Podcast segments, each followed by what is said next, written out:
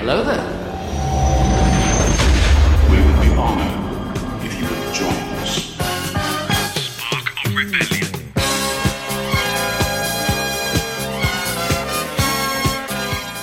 Hey there, welcome to Spark of Rebellion, the weekly Star Wars podcast that brings you news, views, and this week reviews of Andor Episode 10.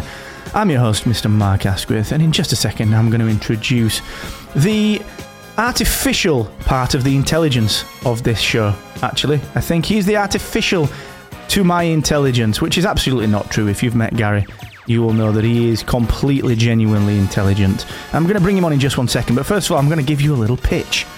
Imagine yourself driving along in your car and you're listening to your favourite Star Wars podcast that is absolutely this one, and you think to yourself, do you know what?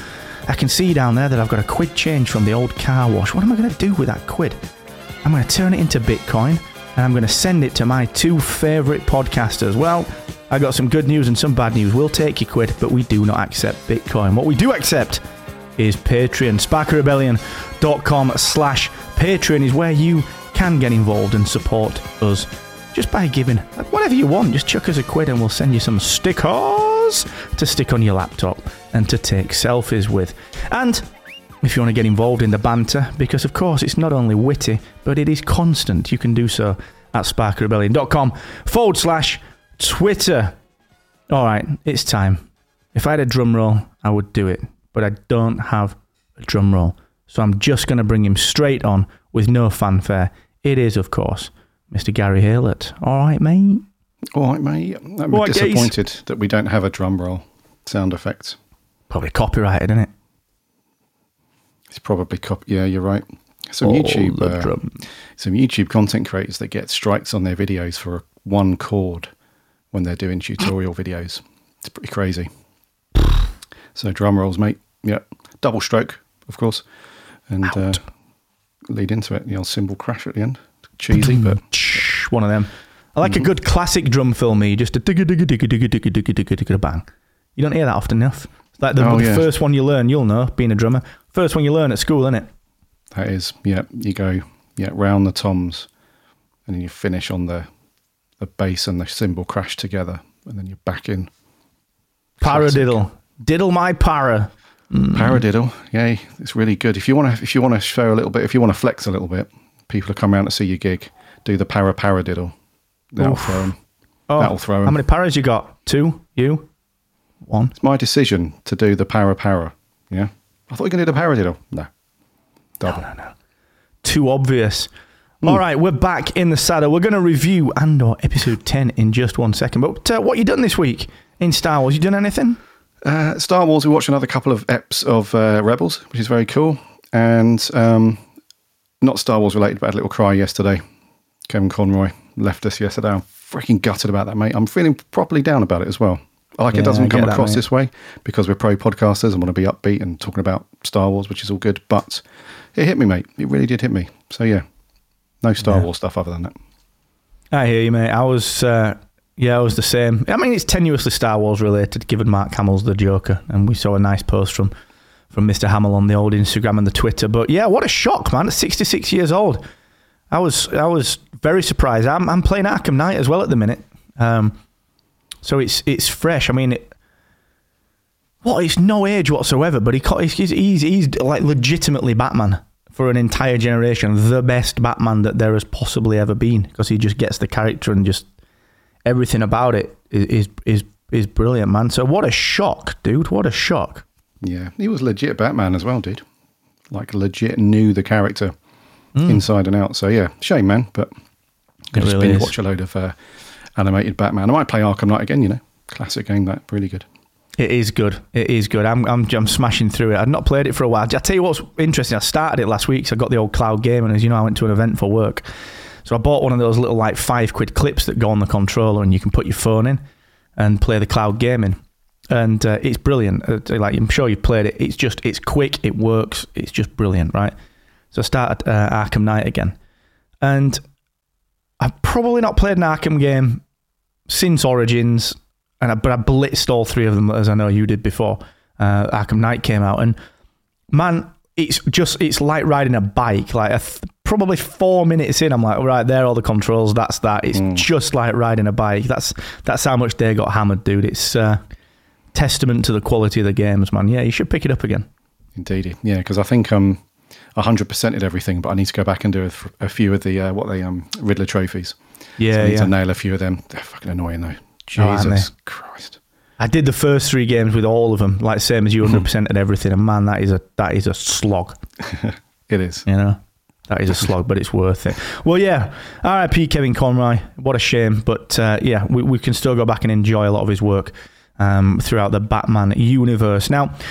Let's get into Andor episode 10. Quick review, and then we'll give it a quick score before we dive into some of these specifics. So we find this episode picking up after episode 9. So we've got we've got Andor and, and generally the, the, the his his level of the prison pretty much ready to break out. You know, uh, the episode opens with a recap and opens with the fact that these these prisoners are told what has been going on, the massacre of the hundred people, the fact that you're not really ever getting out of it, you're just getting transferred to other other levels or even other prisons, as it's it's alluded to.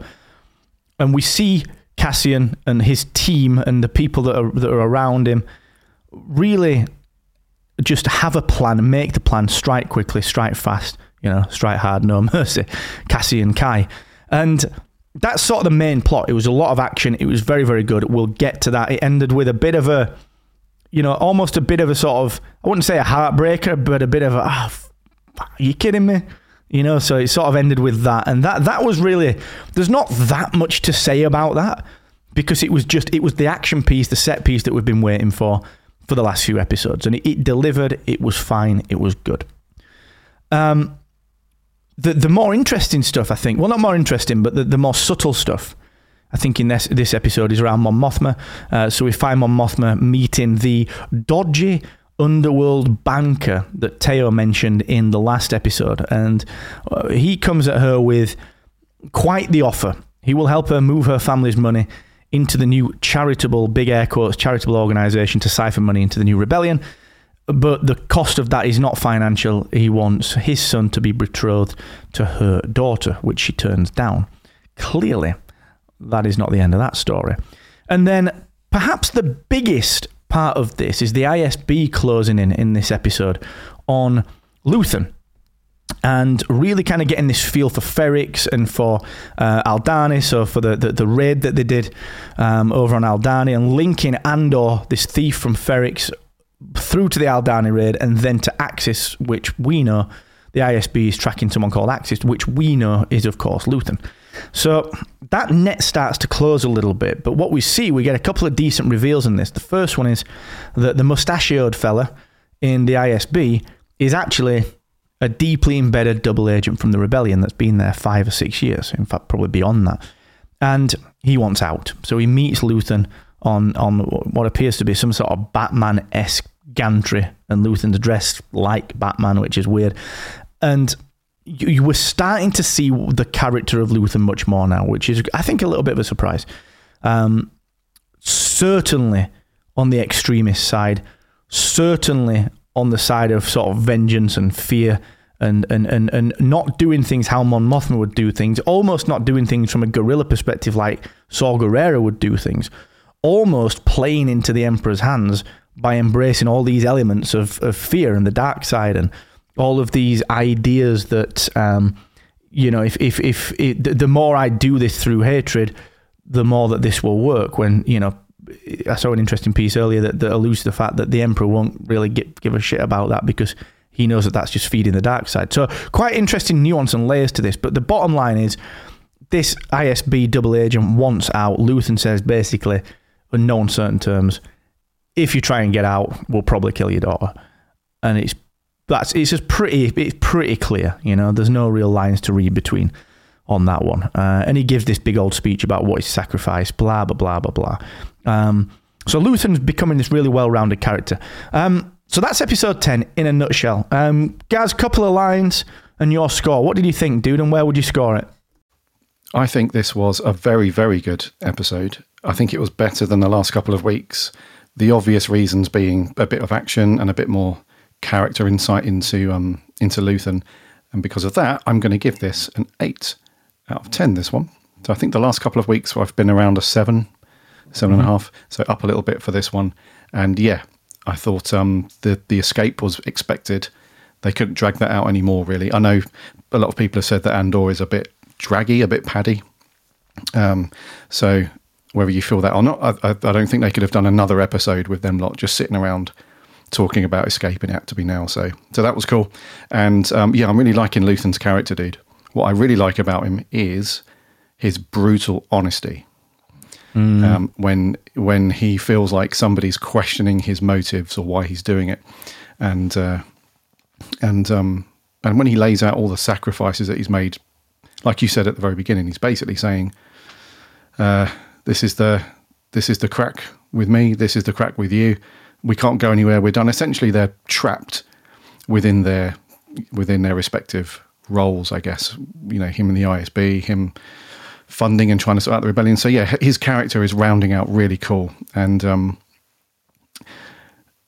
it'll, we'll come on to Mon Mothma in a second, but I think it'll be interesting to see what happens with him because we obviously don't hear about him at all in the later years, especially as we get closer to um to uh, A New Hope and Rogue One and stuff. So I'll be it'll be interesting to see how he bows out, whether he gets assassinated or whether he just buggers off or or whatever. So yeah, really liking his character, dude, and I love Skarsgård's performance as well. Just really deep, goes dark in some places.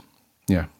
What about Good you? man, he's always magnetic, and I agree, man. I, I echo all those sentiments. I, uh, yeah, I'm, I'm the same. Basically, fully agree with everything. Same score, give it an eight, literally for all of the same reasons. Um, to the point on it being paddy, I, I do, I do understand that perspective, but I, I, it's a funny situation, isn't it? Because it's, I don't think that the, the story of the rebellion and for the for, for for all of the galaxy, right, and for everyone that's not us watching this, so basically the people involved in the galaxy, it can't just be there's a big bad guy that's got magic dark powers, because no one knows that. Like we said right at the beginning of this, it has to be oppression and tyranny and fascism and everything, and and that has to be visible.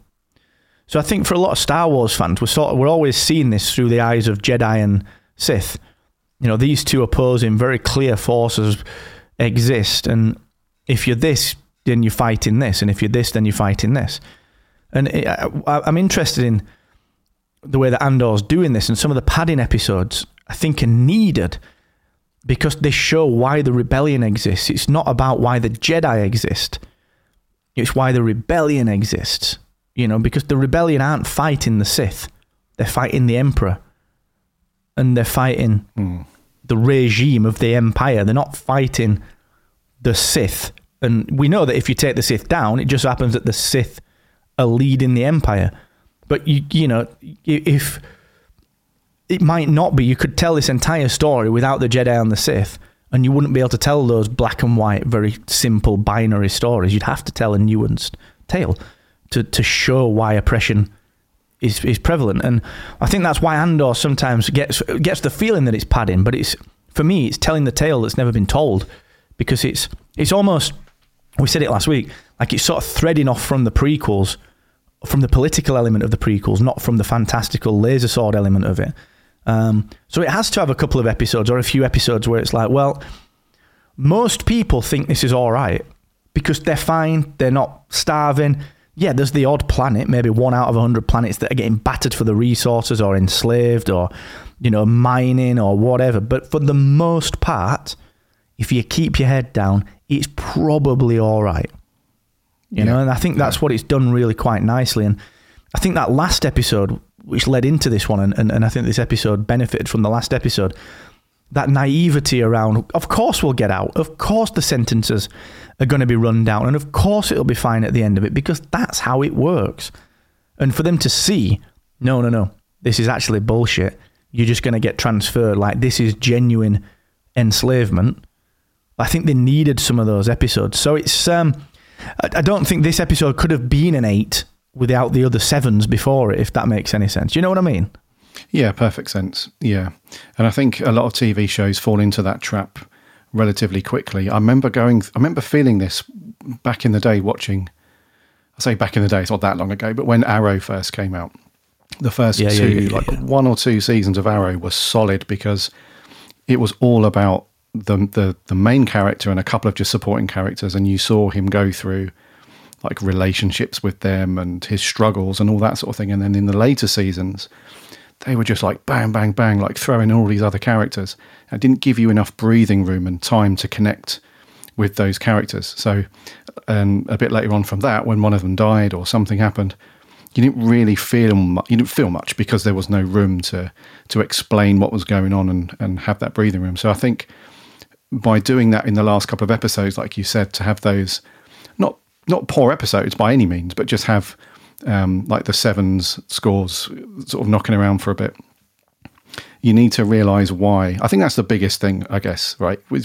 You need to understand why somebody is doing this. It isn't just about um, I was born with magical powers and now I want to align myself with the goodies and I'm going to go off and fight the baddies. It can't just be that because, um, and I, don't, I honestly don't think that George even wanted it to be about that to begin with. I think he genuinely wrote this political drama and just happened to be, you know, I want to make a fun kid story, so I need to sprinkle over, you know, some of that stuff. And I think Andor is like the reverse of what we've seen over the last couple of decades with Star Wars, where things have been very cool. Obviously, the, the things that we've had, especially some of the video games and stuff. But feel, it really feels like Andor is rooted in really relatable stuff. You know, especially like you know we're we're fairly fortunate, I would say, in that we don't have to go through any of that. But there are definitely places where people are watching this on Disney Plus in their respective countries where they have that oppression and have all that shit going on, and they're like, do you know what? This isn't a million miles from the truth. What we're seeing. So by the by not having the Emperor walking around all gloomy and giving us his big grand plans of Sith and all that stuff, and any Jedi knocking around, it really gives you that sense of, okay, this is enslavement, like you said, and we really want them to get out. But what do they do after that? So we want another couple of episodes to go through what Cassian's going to do after that, and what does Luthen do now that um, what's his name, uh, Lonni from the ISB, basically because he's going to crumble. You could tell that guy is going to go back with his big giant moustache and be like, Meero, yep, stuff's going down, and she's going to look at him a certain way, and he's going to crumble, and then that's going to be game over. So you can tell that's going to happen. So um, yeah, I I think uh, the the the dark nature of it and the fact that it's rooted in like so much relatable stuff politically, it just gives it this like yeah, we need those episodes. We need a bit of people will call it paddy. People will definitely say that it's slow and paddy, but no way, dude, no way. This is some of the best, tell like some of the best backstory stuff that I think Star Wars needs, and I think it also it just makes the appeal of the upcoming acolyte show even more because hmm. we don't want to see any more. Actually, that's not true. We do want to see that stuff, but we do want to see some other bits and bobs that are knocking around that's not Jedi stuff. Yeah, I agree with that, man. Because the acolyte feels like it's pure Sith stuff. I, hmm. I I think that is going to be related to Palpatine. I really do.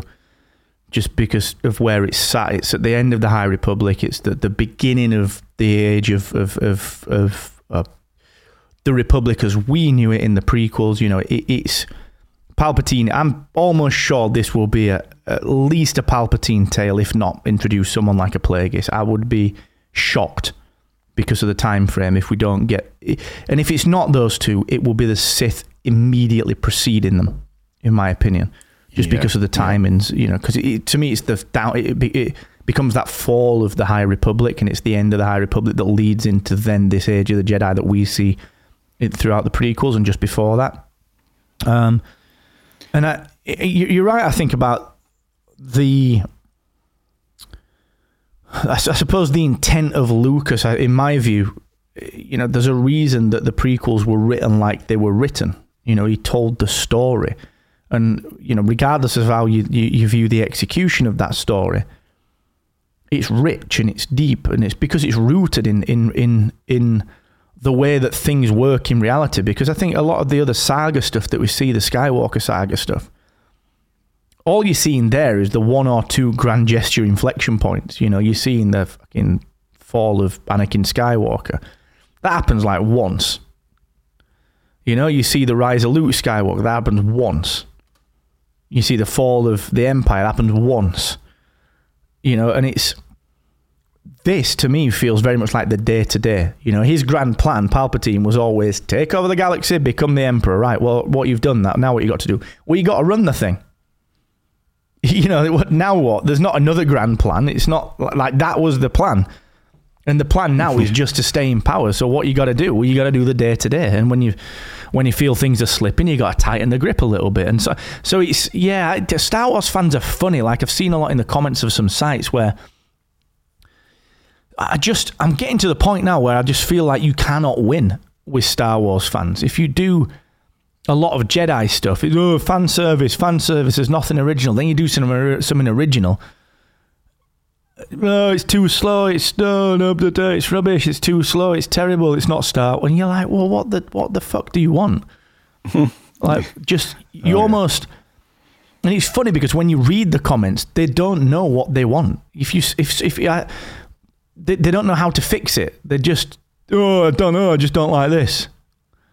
Like well, you, you know what I mean? It's sort of weird. I, I think we've got this embarrassment of riches with content these days, and people get a bit enti- feel a bit entitled, don't they? Which is really weird, man.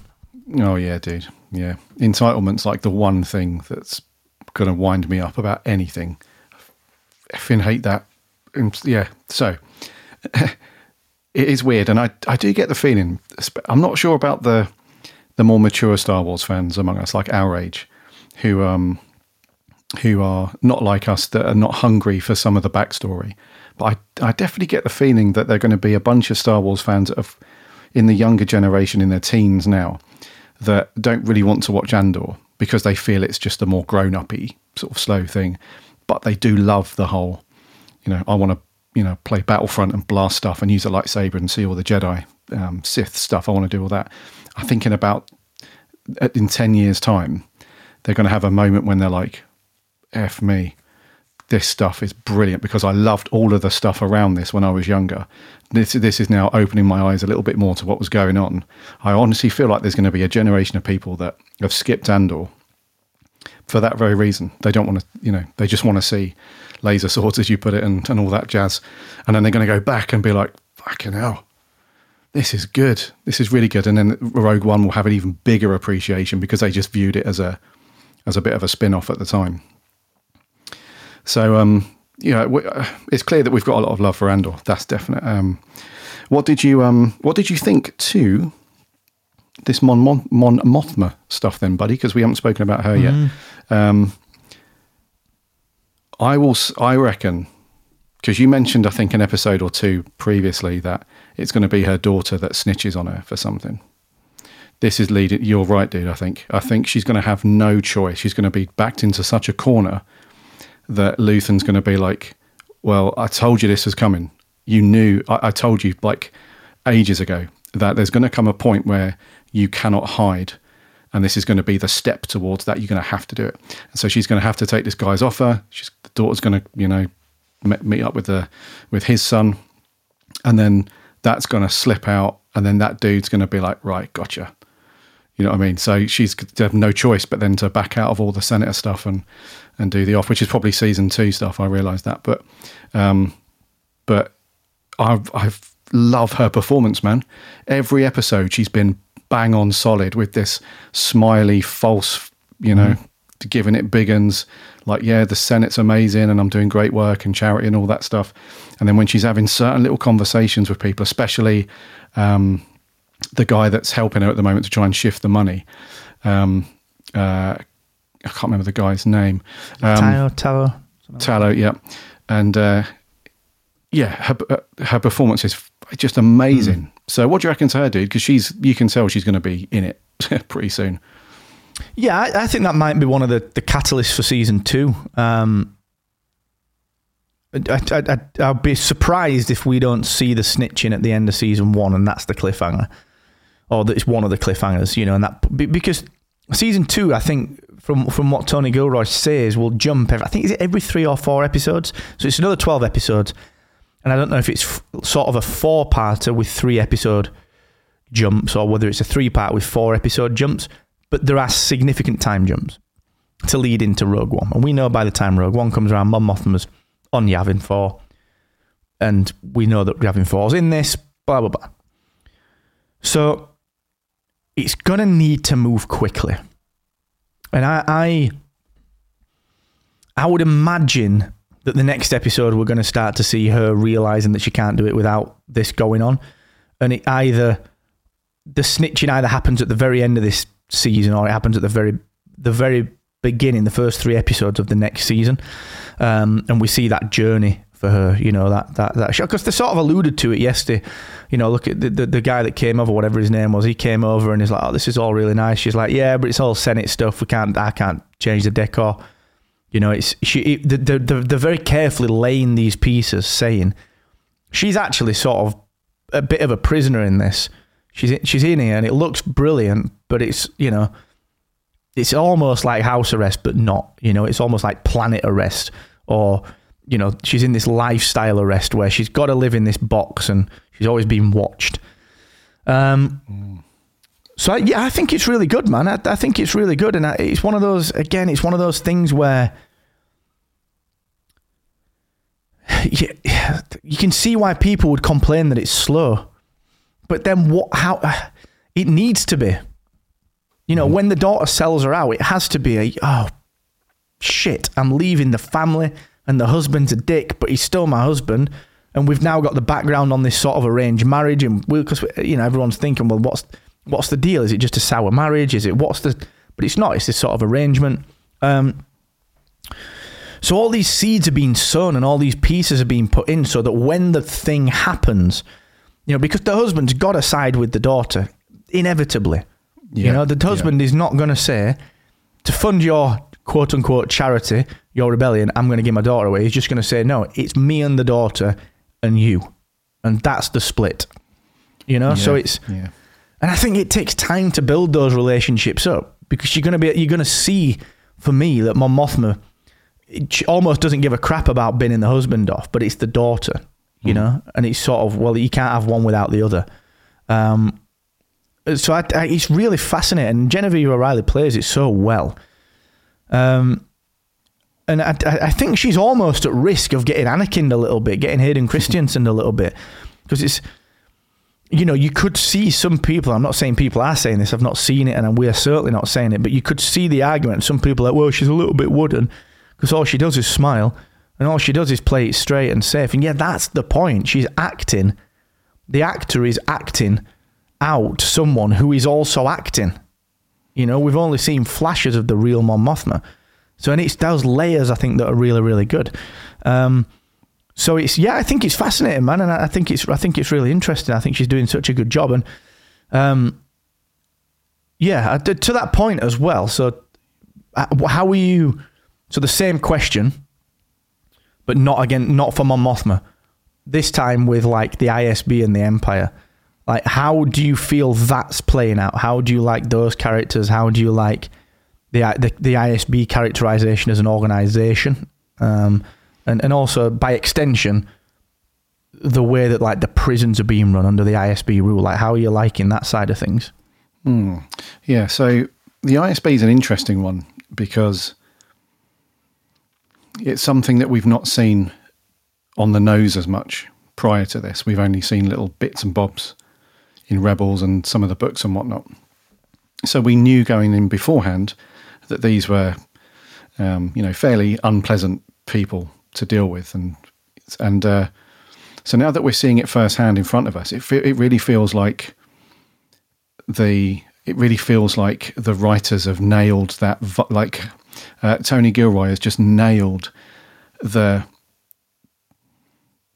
the the crap rolls downhill basically. So you've got um, you've got the emperor that's obviously doing all of this stuff at a top level.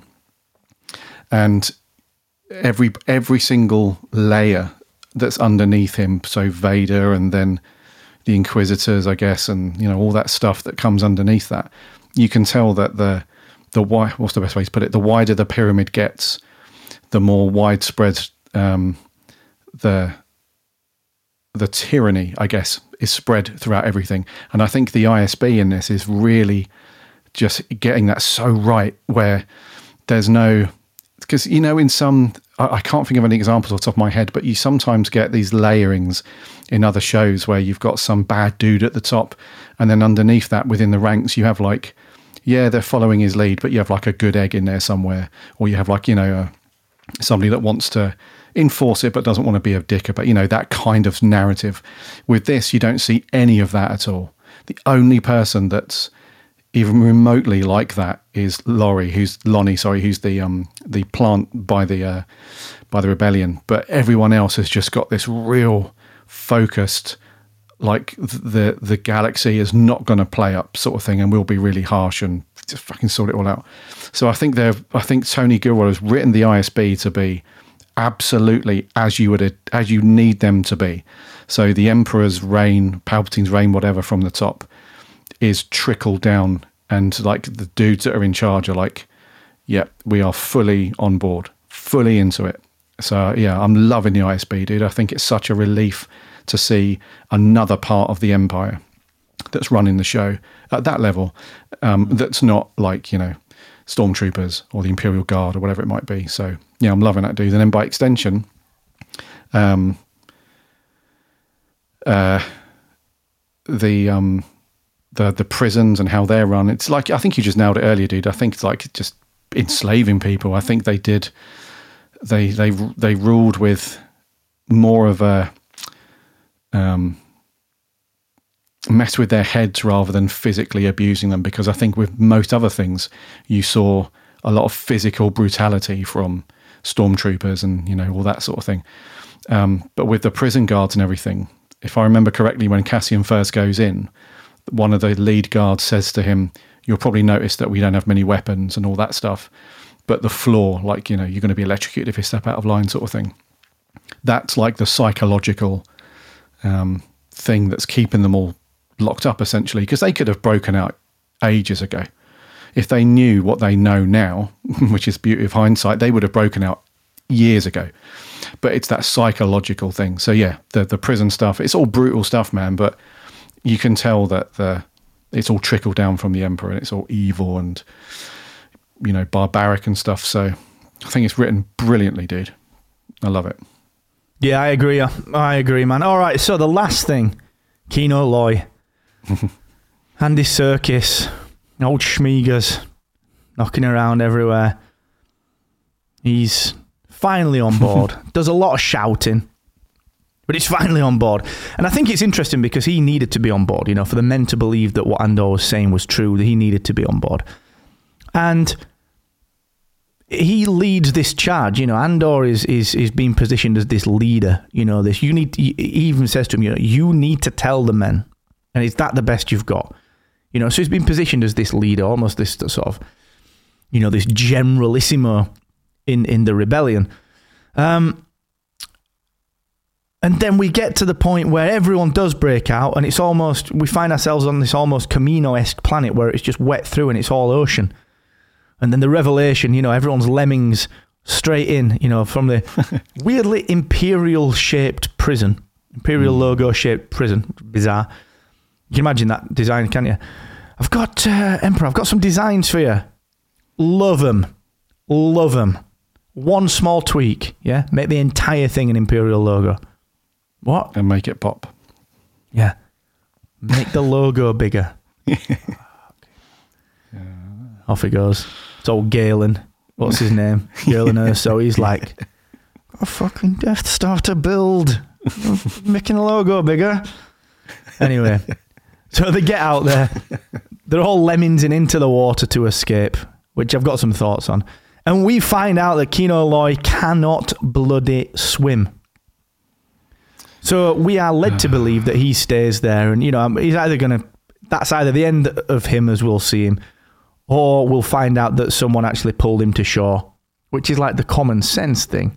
If you say you can't swim, if you jump in and there are 200 other people with you and you're flapping around, one would think that two or three of them are band together and help you out. You would assume. You'd So- assume. Yeah. That's that's a bit of a weird plot hole. Um, or he's going to get captured, interrogated, blah blah blah blah blah. We'll see. Um, So that was quite. It was it was an all right little moment. It was sort of a weird plot hole. Like, we'll just get in. Someone will carry you. We, you know, if you're that desperate to escape, you've already said you're dead anyway. Like, what have you got to lose? Um, that minor plot hole aside, it was quite a nice little thing to see him like, oh shit, I've done all this. I've finally jumped and, and, and gone into this with you, Cassian, and so on. And now I'm sort of screwed. Like the one thing I didn't anticipate, I'm sort of screwed. So it was it was all right, a quite cool little thing. Um, so the first question, yeah, all right. What did you think of that? The second question is a quick follow up. We had to get Andor and Melshi on shore because Melshi's in Rogue One. Um, so it had to be those two escaping at some point, either together or with other people. But I don't know about you, but when they came to that prison planet, it didn't look to me like there was much land knocking about, right? And when they zoomed out, like I've been to Alcatraz, right? You don't do great at escaping from there. It's only happened once, and it's a big ass swim to get back to San Francisco Bay, right? Sean Connery. Sean Connery. Welcome to the Rock. Well, thanks. What are you saying that for? You're a prisoner. You're not a tour guide, are you? So, and then, like, they must have swum, man. That's a distance. They must have swum. Like, big time to mm-hmm. get to that. And now, where was everyone else? Like, you know what I mean? Know, There's some yeah. weird, tiny little plot holes in that, just that little bit. So, what do you think of the Kino Loy thing? And then just that whole sequence seemed to be just weirdly minor little plot holes. Nothing major, but just weird little ones. Yeah, it was a bit um was a bit weird, wasn't it? So the Kino thing, it was one of those face palm moments that everybody was Yeah. watching probably did at the same time. It was like, you're kidding me, right? And the thing is, do- maybe that fed into him alongside this belief that he's going to be released soon, which is why he's such a hard ass.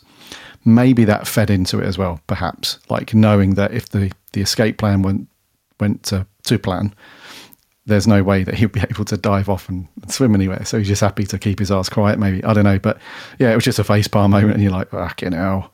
Just jump, dude. Just what you got to lose? You know, you either stay here, you probably get killed.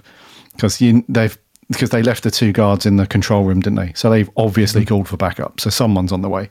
So he either gets killed or or you drown. You just sort of pick your poison, I suppose. So yeah, it was a it was a funny one. And then the plot points with the swimming and stuff. I mean, yeah, dude. Anyone that swam, anyone that swam the channel here in the UK, so between uh, the UK and France, will know that's a slog, man, and that's a long. So the the zoomed out shot that you mentioned is like the channel times fifty. It's like how the hell are they? How the hell are they swimming for hours? And it so I would imagine a lot of them died. I don't know if there's sharks on this planet, but that's probably a that might have been a thing. Maybe like you know whatever weird creature you want to concoct in the Star Wars universe that lives underwater on that planet. It's probably feasted on them. And then, are we suggesting that Cassian and the other dude are the last two? Are they did they make it, or has everyone just split up and they've all gone to their different respective land masses? I don't know, but Yeah, exactly. was- That's what's weird, weird. isn't it? Yeah. It's like, cause, and granted, that you, you saw them all, you know, there was like one group of 50 going one way, one group of 50 going the other way. Are you supposed to think they'd all died? Do you know what I mean? well, yeah, that's what I mean. Is like, there's, is Cassian one of the survivors, and that's it? All the rest of them drowned and they exhausted, Yeah. and that sort of thing, or did they all make it? And it's going to be a party somewhere, and then they're going to be recaptured again, and because the backups turned up, I don't know. I love that. Like they're gonna have like a, uh Ewok style End of Return of the Jedi party, like all the music yeah. and all the fires, and they get the freaking marshmallows out and all that shit, and then it's like, oh, actually, yub nub. Yep. a little bit early. Well, here come the TIE Fighters. See you later. It's been Yeah, good. one of one of them looks like a TIE bomber as well. So this was a bad idea. Oh, we peaked early. yeah.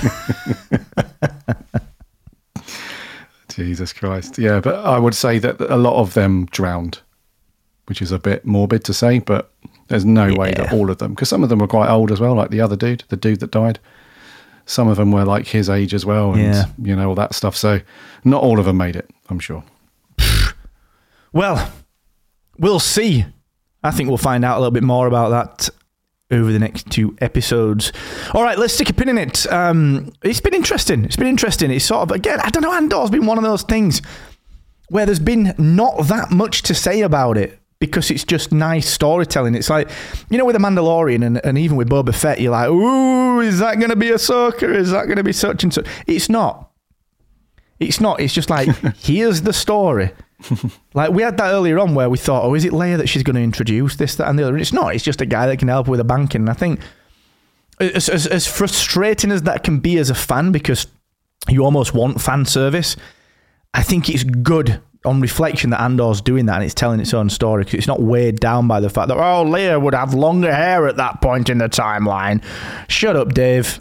Put your trousers on and get out of your basement, you jerk. Do you know what I mean?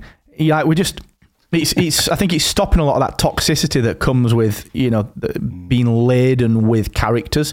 Um, so I'm really enjoying that. But yeah, we'll see what next week brings. We will see what the finale brings in just two weeks' time. But let us know what you thought of Andor episode 10. Did you enjoy the escape? Did you en- enjoy the prison break? Or are you thinking to yourself it could have benefited from a little more Michael Scofield? We shall see. Let us know on Twitter, sparkrebellion.com slash Twitter.